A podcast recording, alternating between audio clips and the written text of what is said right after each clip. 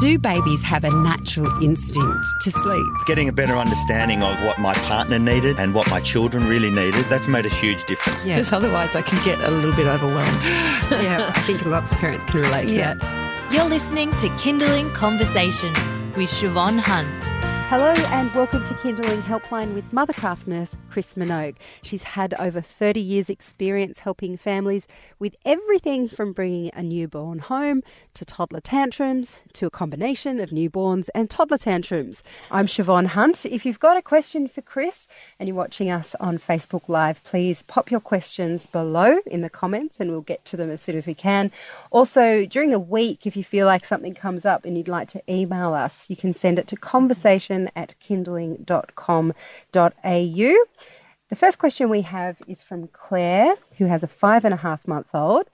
The last few nights, our daughter has hated going to bed at night, and when she wakes up during the night for a feed, it's very difficult to get her back to sleep.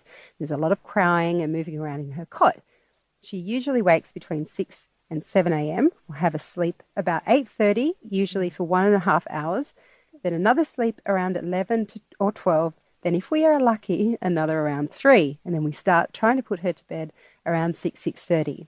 She has been a good night sleeper for a few months now, and can go from sleeping through to maybe waking up twice for a feed, depending on whether I have worked that day.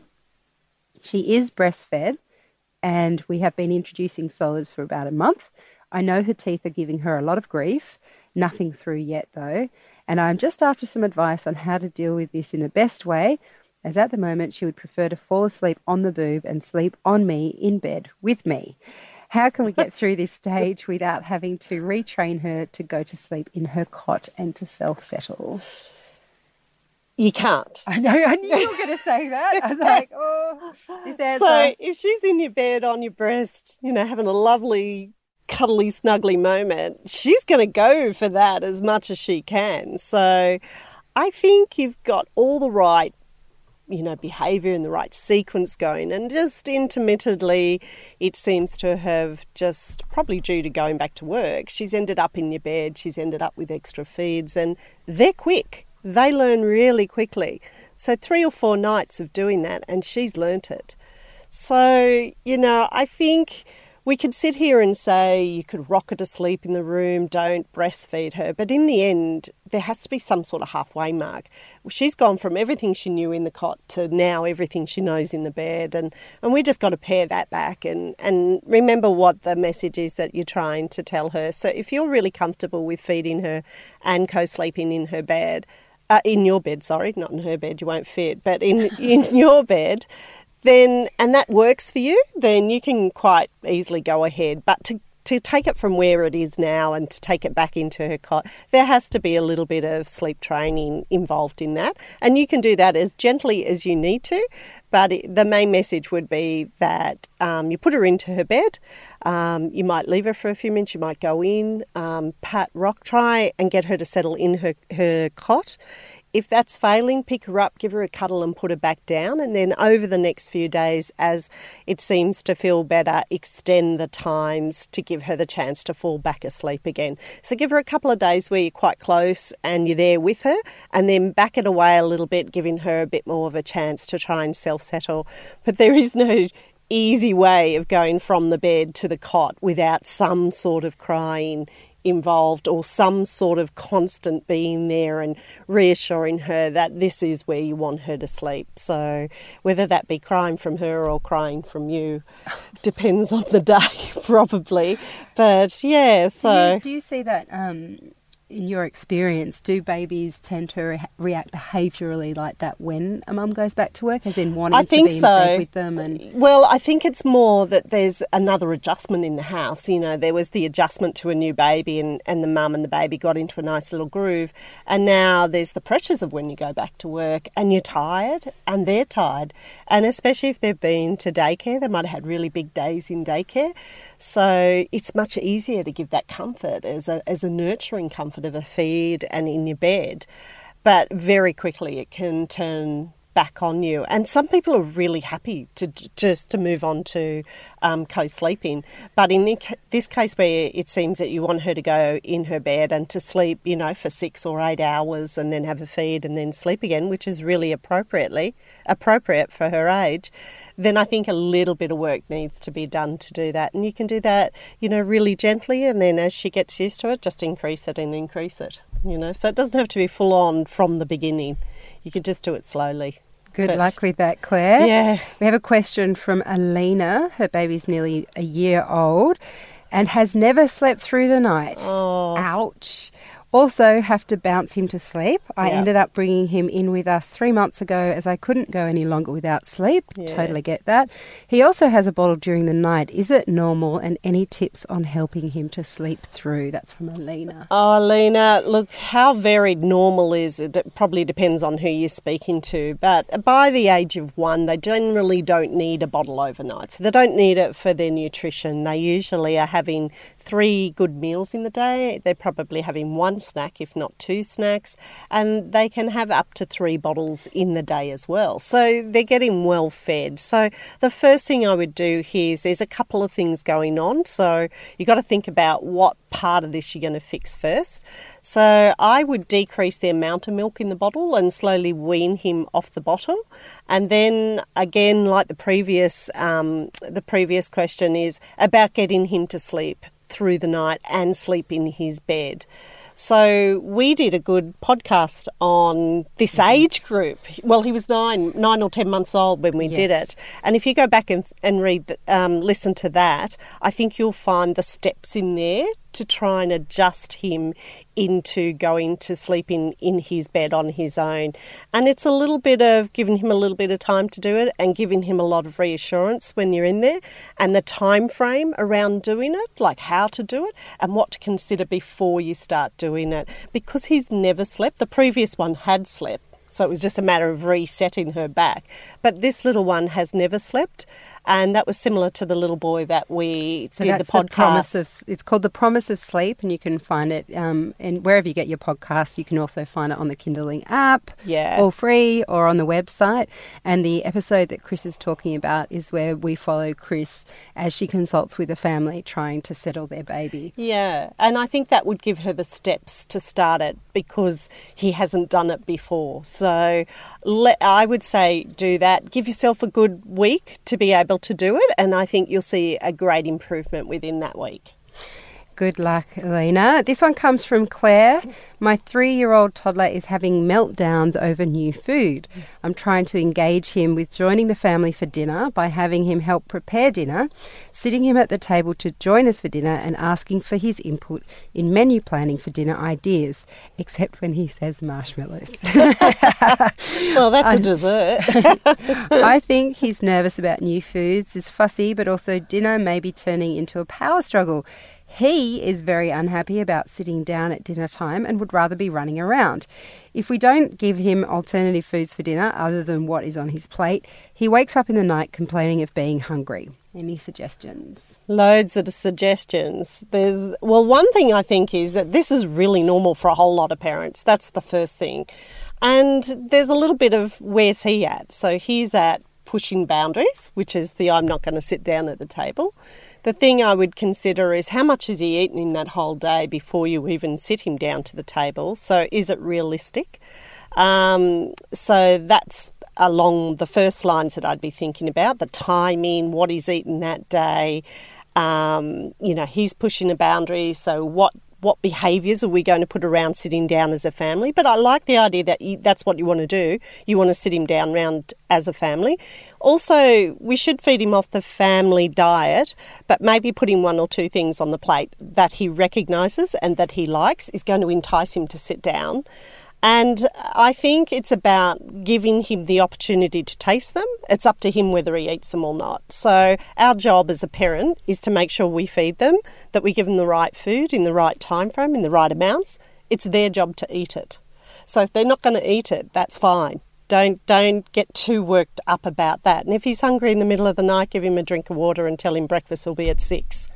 so it's more. This is probably more about typical normal three-year-old behaviour, amount of food that they've eaten in the overall day, and that when they see new foods, it's unfamiliar to them. So presenting it often also helps and just family behaviour about, well, if you're not going to sit down, we're not going to play this game. So I think it's about all of those things, um, and, and you've got to pick out which bit you're going to start with first. So the first thing I would do is make sure his food you know, you're feeding him in the right time frames, um, that he hasn't overeaten in the day. So had lots of snacks within a couple of hours of trying to give him dinner. And when presenting him with the food, there's something on there that he that looks familiar to him that you know he'll eat. And then then work on the behaviour around sitting down. And Dr. Jennifer Cohen, um, who's also known as a doc, uh, health, fussy eating doctor, doctor. she recommends, I know because I have a fussy eater as well, Claire, and she, what I love what she says about the family meal is where you put everything on the table regardless of what it is Yeah. and they can serve themselves. Like Yeah. she recommends that for fussy eaters Mm. and exactly what um, Chris is saying, if they don't want to eat it, they don't put it on their plate. Yep. And I wish I'd done that. I really wish I'd done that at It's, three. it's actually how the things a lot. Mediterranean feed their families. Like I've done loads of work overseas, and the Mediterraneans just put everything on the table, and the child can eat the whole bowl of an- anchovies if it feels like it. but they don't put extra children's food on the table. They just put the meal down and let them navigate through the table. Oh, I love that. Yeah. It's too late for me. Mine's Yeah. six years old. That's anyway, right. We just that eat helps, differently over here. Uh, this one's from Josie, who has a second baby due in a few weeks. Um, I'm looking for advice on introducing the bottle to a breastfed baby. Due with my second in a few weeks, and I'd like the flexibility of offering a bottle of express milk if I need to miss the odd feed. My first baby completely rejected the bottle, so I'm keen to avoid that. Should I first introduce? There's a few questions here. Yeah. Store them in your brain. right. uh, should I first introduce the bottle, and how regularly? Yeah. Should it initially be from dad? When will they accept it from me? And are there any particular brands of bottles you recommend? Okay. Keep all of those in your brain. I can do I'll- this. I'll pr- You prompt you. me. Yes. Okay, so I completely understand the um, bottle, you know, giving a bottle, especially if you struggled with the first child who never took a bottle. There's a balance here though. So if we introduce the bottle too soon, it can have an effect on your breastfeeding, not in terms of the baby going to the breast, but in terms of the milk production. So the first six weeks, I would say, establish a good feeding pattern with your breastfeeding before you give them a bottle. So in the first six weeks, your breast milk is going up and down. So we want that to regulate. You produce more milk with your second baby than your first. So we don't want to interfere with maybe a bottle and then risk things like mastitis and things like that. Once we get to six weeks, so this answers the when. So once we get to six weeks, what I do is um, I start to give a little bit of a bottle in the evening, and they can have it every evening, and as well as a breastfeed. So we're not actually substituting the feed for a bottle, but we're getting the baby to practice on the bottle. The sequence is called feed bath feed, and in the beginning, I just get 40 mils of express milk, which you could express in the morning after the morning feed, and I give the baby the 40 mils. It doesn't matter whether it comes from mum or dad. The baby's hungry, they'll take the 40 mils. And then I give them a bath and then I give them a full breastfeed. Now that gets them sucking on the bottle, so at any point where you might need to skip a feed because you're out or you're, you're, you know, caught up doing something that you rem- you can then give a bottle and the baby most likely will take the bottle the bottle of choice for me, and there are thousands of bottles out there. Well, the two that I like are the Dr. Brown's and the Pigeon. Um, so I would go with a wide neck bottle, not a standard bottle, because a standard baby bottle will make the baby shut its mouth into a smaller gate. So you want a wider gate for the bottle. So they're my bottle suggestions. Um, the thing you have to really think about is not skipping the feed at the moment. So if you're really tired because you have two children, you brought them home, you know, you're feeding one all the time and the other one's looking at you, demanding things, and your husband does a feed and you sleep through, you have to be really careful because your risk of mastitis could be greatly increase. So, as a one off, you've got to remember if you miss a feed, you've got to substitute it with expressing initially. Okay, in time and as the baby gets older and sleeps longer, that's not as important, but initially in those early weeks, you have to do like for like. And once baby comes, feel free to give us a call back. Yeah, and- absolutely. And any other tips? This is Kinderling Helpline with Mother Craft Nurse Chris Minogue, where we take your questions and put them to Chris. She has over 30 years' experience helping families around the country. So you may put your questions below the video if you're watching us via Facebook Live, or you can email us during the week at conversation at kinderling.com.au. Fiona um, is looking for some advice about nap times as her baby approaches a year old. Oh, yeah. Um, so I was wondering if you may be able to advise of awake times between naps for 10, 11, and 12 month olds, and also how much sleep they need during the day. Yep. That's the first part of the question. The second part of my question is how do I adjust my little one's sleep routine to accommodate for daylight savings, which is coming up in, in a, few, weeks. We will get a truckload of information about daylight saving. So the good thing is that that from 10 months to 12 months, the rhythm of their day is much the same. So they usually don't drop to one sleep till 14 months. So what we're about, what I'm about to explain, will take you through till 14 months. So 10 um, in this time frame, they need to be awake for about three to three and a half hours in the morning. So if they got up at six, I'd be putting them to bed between nine and nine thirty, and I would give them a minimum of forty-five minutes sleep, so more like a cat nap, maybe an hour. And then again, they're awake for three to three and a half hours before they have a long afternoon sleep. So I'm looking for roughly about three hours in the total day, with about 45 minutes to an hour in the morning and two to two and a half hours in the afternoon, depending on what they had in the morning. And they generally stay in that rhythm till they're about 14 months, where the two sleeps will merge together and they have a sleep about mid morning to lunchtime of about two to two and a half hours. So I think as long as you're getting at least three hours in the day, you're doing really well, and it should be in a smaller nap and then a bigger sleep in the afternoon. And uh, do we need to worry about daylight Oh, daylight savings? saving.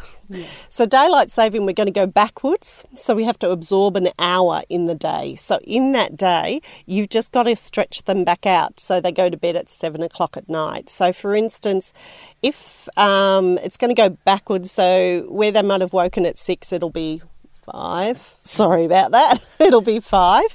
But I just start the day. They've had their sleep. So I'd start the day. I'd put him down three to three and a half hours later, but I might let him sleep, you know, another half an hour, 20 minutes more in that first sleep.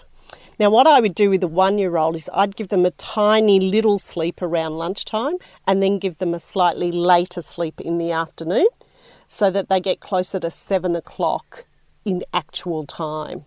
So you got to extend their day out, and then when they go to bed at seven o'clock, they'll wake up at six the next morning, and they've absorbed that one hour. Does that sort of make sense? Um, well, it doesn't make sense to me because my children don't sleep during the day. But I'm sure it makes sense to Fiona.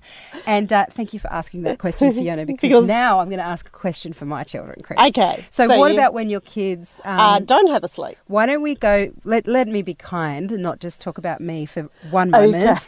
Uh, let's start with someone who's got a toddler who has a day nap, Just one single just day now. one sleep. Okay, so a toddler with one sleep, so they're going to get up an hour earlier. Um, I try, if you can, to push them out by 20 minutes of their normal time. So, toddler, let's say they normally go to bed at 12 and sleep till 2, and then they go down at 7. So, I try and get them to go to bed at 12:30. Push the sleep. That'll push the sleep to about two thirty-three, and then you should be able to get them to seven o'clock quite easily. So, And that, a- and then they'll absorb it over the next night. Okay, and what about if they don't have day sleeps, but they're young enough that they They get cranky. if they're up too late? So Okay. like a late three and four year olds. A late three and four four year old, I'd accidentally give them a fifteen minute car ride at about three thirty four, and they might just doze off for fifteen minutes, and then they should make it through to the seven o'clock. Mm-hmm. The earliest you could put them to bed, if they had no sleep in the day, would be six thirty, in in the adjusted time. Because then they'll sleep till about six in the morning. Okay. Okay. So you either got one of two things happening. They're going to get crankier as the day goes on. So we're going to be gentle with them, bring dinner a little bit earlier, bring bath a little bit earlier, but they might be in bed more at the six thirty than the seven, or whatever the half hour window is to where you normally put them down, and then I'd, you know, let them get through the night. The, going going backwards is easier than going forwards. Yeah, right. Yeah, going forwards, it keeps having a knock on effect over the next couple of days. But going backwards, you just have to get to the point of where you normally put them to bed and it'll absorb overnight. Which sounds fabulous. Do you do you ever recommend um, now that the days will be longer eventually and nights daylight Yeah. out for longer? I've always found with my kids as the sun's up, it's harder to get Yeah, them it to is. sleep. It is much harder to get them sleep. That's why you got to stretch that first day out. Are there any kind of things that you recommend? Is there anything to do apart from that? Like, do you have do you put stock in blackout curtains or anything like that? No, because usually it's the number of hours of sleep Okay. in the in this initial part here, and then there's that you know irritating. The sun's up at quarter to six, and everybody's up at quarter to six. In that case, I think you just got to ride it out until they readjust themselves, because there's loads of kids out there that don't get up at quarter to six because the sun's up. Right. So it's more about that individual child, I think, more than it is. I like My it when the toddlers say it's not dark, so I'm not going to bed. Imagine them in Scandinavia. I mean, they just never go to bed. would they? we feel for you. If there's any Scandinavian people watching, They have blackout curtains though. they have. they do. They have proper shutters.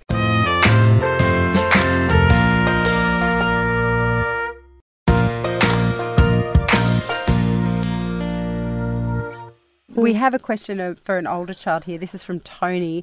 How do I stop back the back chatting of my major attitude Miss Six Year Old? I'm with you there. They've got an attitude, don't they? Oh, they do have an attitude. I think um, consequences matter here. I think the strongest way to get to your child is to take away their strongest thing if it matters. So this is her biggest thing, which is attitude, and she's given it back to you, other than doing the basic boundaries, we don't talk like that, you know, all those family orientated rules. If you've had a whole week of back chatting, there's nothing like taking away something that really matters to her, whether that's her iPad for a day, whether that's a play date. It works with this age group. Um, but it is sort of six year olds, it's sort of girls. I got to say, when my daughter does it, this is totally not professional advice, Tony. This is the Coming from a mother. This is the mum.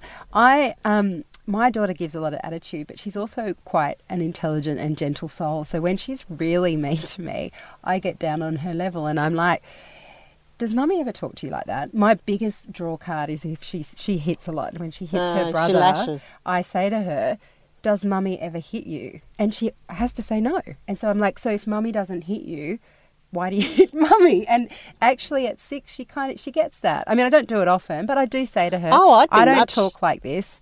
Don't talk to mummy." But like have you ever done that empathy and sympathy thing? So say she lashes out at, at Arlo. Mm. Then you get there and you and you stand her there and you say, Arlo, because he's old enough now. Arlo, like, tell what's her name? Darcy. Sorry, Darcy, how it feels to be hit. mm, And then you say, Arlo, tell Darcy what it, you need to feel better, and then make her do it. oh God, they do that in the prison system. This is awesome. Yeah, but it's actually it's actually about empathy and sympathy. Yeah. you know, it's making her recognise that when she does it, it has a feeling attached to it. So there's a different. That's the lashing out. I think the attitude is much harder because it's it's where she's coming from. You know, and you're trying to curb it and say, and she hears things, and you're trying to curb those sorts of things. But if you have a really bad, like I think she'll do it incidentally, or they'll do it incidentally anyway. But I think if they're having a really bad patch, sometimes you've got to pull them up and make it matter Yeah. you've got to make it matter and that's a bad week of a lot of attitude and i i suspect if you're getting a lot of attitude there's something else going on overtiredness lots going on at school um, it might be you know everyone's really busy and they haven't had enough time but you, what you've got to remember is you're disciplining the attitude not what's on going on around her so you know you're giving a lot of attitude you're not listening so there's no ipad on the weekend you know just what I would think would be a common discipline or a common consequence. But then I'd stand back and look and say, well, maybe we're expecting too much from her. Or maybe she's testing, or maybe we've been working a lot this week and she hasn't had enough time. But you're actually disciplining the attitude, not not who she is.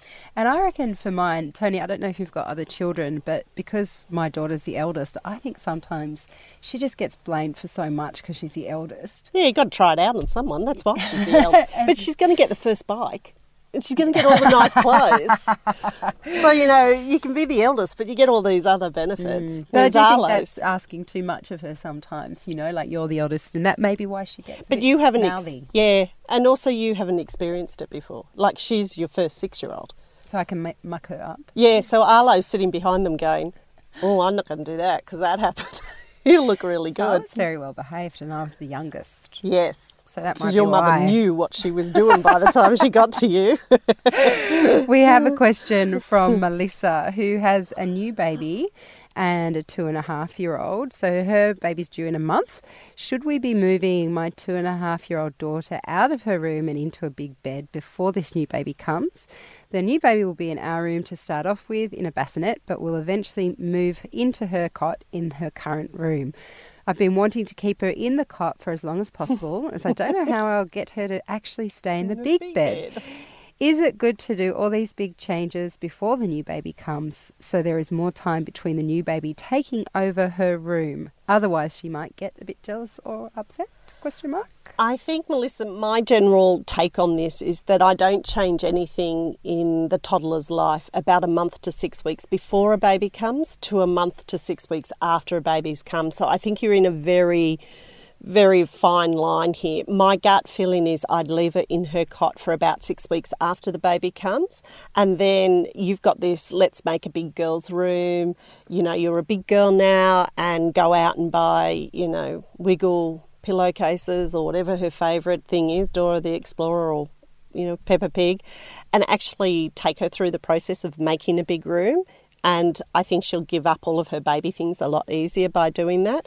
I think she's at the right age to go into bed. So if we took away the new baby, she's in the right age group to go into a bed. It's coming up summer, so it's an easy time to put her in a big bed. And I literally put a big bed in to the big girl's room and then I just pop her into bed exactly the same way you put her into the cot, except you're taking, if she's in a sleeping bag, you take the sleeping bag off. And I literally put them in there and then I just shut the doors if she was in the cot. Now, some kids will get out and walk across the room for the first night. You just keep putting them back. Don't engage the conversation. You just keep saying, back into your bed. It's time for sleep. On the second night, I get out the porta cot, and if they get off the bed, I put them in the porta cot. It's very uncomfortable. So usually the next night they stay in their bed. So a few things to try, but in in the case of a new baby coming, I'd probably hold on for about six weeks, and then try six weeks after your baby's born, and then try it then. So not now. Not now. Okay. Bit too close. Bit too close. All right. And uh, this question comes from Shana. She Yeah. has a formula fed 14 week old, and she's only, this uh, baby's only having a bowel movement, movement every three to five days and has been for the last three weeks. I've tried two different formulas with the same results. She doesn't seem in pain with it, but just want to check if she's okay to continue with this pattern or if I should try another formula. Should also say that she's been checked by the doctor and she's fine. Yeah, some some babies they don't go very regularly, um, and so it, they could go every three to four, three to five days. But if the dirty nappy that they're passing is soft and and she's passing it quite easily and her tummy's soft then there isn't actually a problem that's just the way she's digesting it if it's not and she's getting more uncomfortable um, I think it's uh, I'd have to be careful with this but there are some formulas on the market that um, can help her with um, going more regularly. Um, I would try HA formula first because they're a little bit easier to digest. But at the moment, if she if she's been checked by the doctor and she's regular in what she's doing and that what she's doing is soft, then I would just leave it alone. It'll probably correct itself in you know when she gets a little bit older. This is Kinderling Helpline with Mothercraft nurse Chris Minogue. I'm Siobhan Hunt. And um, if you have any questions for Chris, we've probably only got time for one more today. However, if you're listening to us via Facebook or you're listening to us via the podcast, you can always email your question to us during the week and we'll get Chris to answer it next week. The email is conversation at kinderling.com.au. Our last question comes from Rachel. She has a 17 month old. Is there such a thing as too much day sleep for a 17 month old? My daughter is in care 3 days and will usually have one sleep around 12 or 12:30 to 1:30 or 2. If they put her down any earlier, it doesn't make her sleep longer. No. On her days with me, she goes down at 11:30, has lunch at 11, and sleeps two to three hours, usually around two and a half hours, getting us to 2 or 2:30 at the latest. I feel like she plays a bit of catch up on these days because of her short daycare sleeps. She wakes early around 5:30ish. We never get her physically up till 6:15. Uh, we always try to resettle or leave her if she's just being a bit sooky. This rarely, if ever, results in her going back to sleep. She seems to wake early no matter what sleep she does during the day. Bedtime is usually 7 p.m., but if she only has 1 hour at daycare and is really tired, we put her down at 6:30 Alternatively, if she sleeps 3 hours till 2:30, for me bedtime is 7:30. Is she having too much day sleep? She's also figured out how to undo the press stud on her sleeping bag and unzip herself out of it. Mm. I want to keep her in a cot for as long as possible. Do you recommend moving to a doona? That's Rachel. Rachel, you're doing exactly all the right things. So let her catch up. She's not. Uh, there is such a thing as oversleeping, where a baby has too much sleep and it affects their nights. But usually they're difficult to get down and they wake multiple times at night. I think you've judged her perfectly. So on her daycare days where she has a shorter sleep, you put her to bed earlier. On her non-daycare days, letting her sleep till 2:30 and putting her down at 7:30 is absolutely spot on. So I think you're doing all the right things. It's more about the press stud and unzipping herself more than anything that I'd be fixing. Um, but I think you're doing exactly the right thing for all of for her age and for her needs. So the press doona stud, or no doona? Uh, as in the the sleeping bag? Yeah, she's saying should she put uh, should she move to a doona and just get rid of the sleeping bag? No, I don't think uh, she's still young. I wouldn't put a doona in there. She wouldn't stay under it anyway. She'd stay on it. It's becoming summer, so you know the need isn't as great. But what I do is take her out of that particular design of a sleeping bag, and I put her in one that has a zip in the middle, but I turn it around and put it on backwards. and then she can sit there for a long time trying to work out how to get out of that. I don't know whether I think that's awesome or cruel. That's all. it fits them. Don't worry, it's not cruel.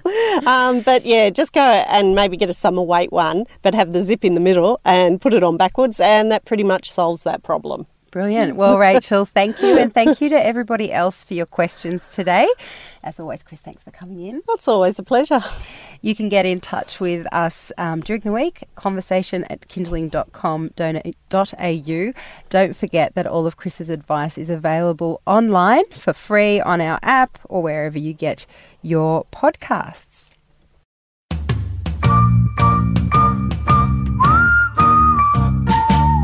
You've been listening to Kinderling Conversation. If you enjoyed it, there's plenty more where that came from. Find other stories and interviews at our website. Just head to kinderling.com.au.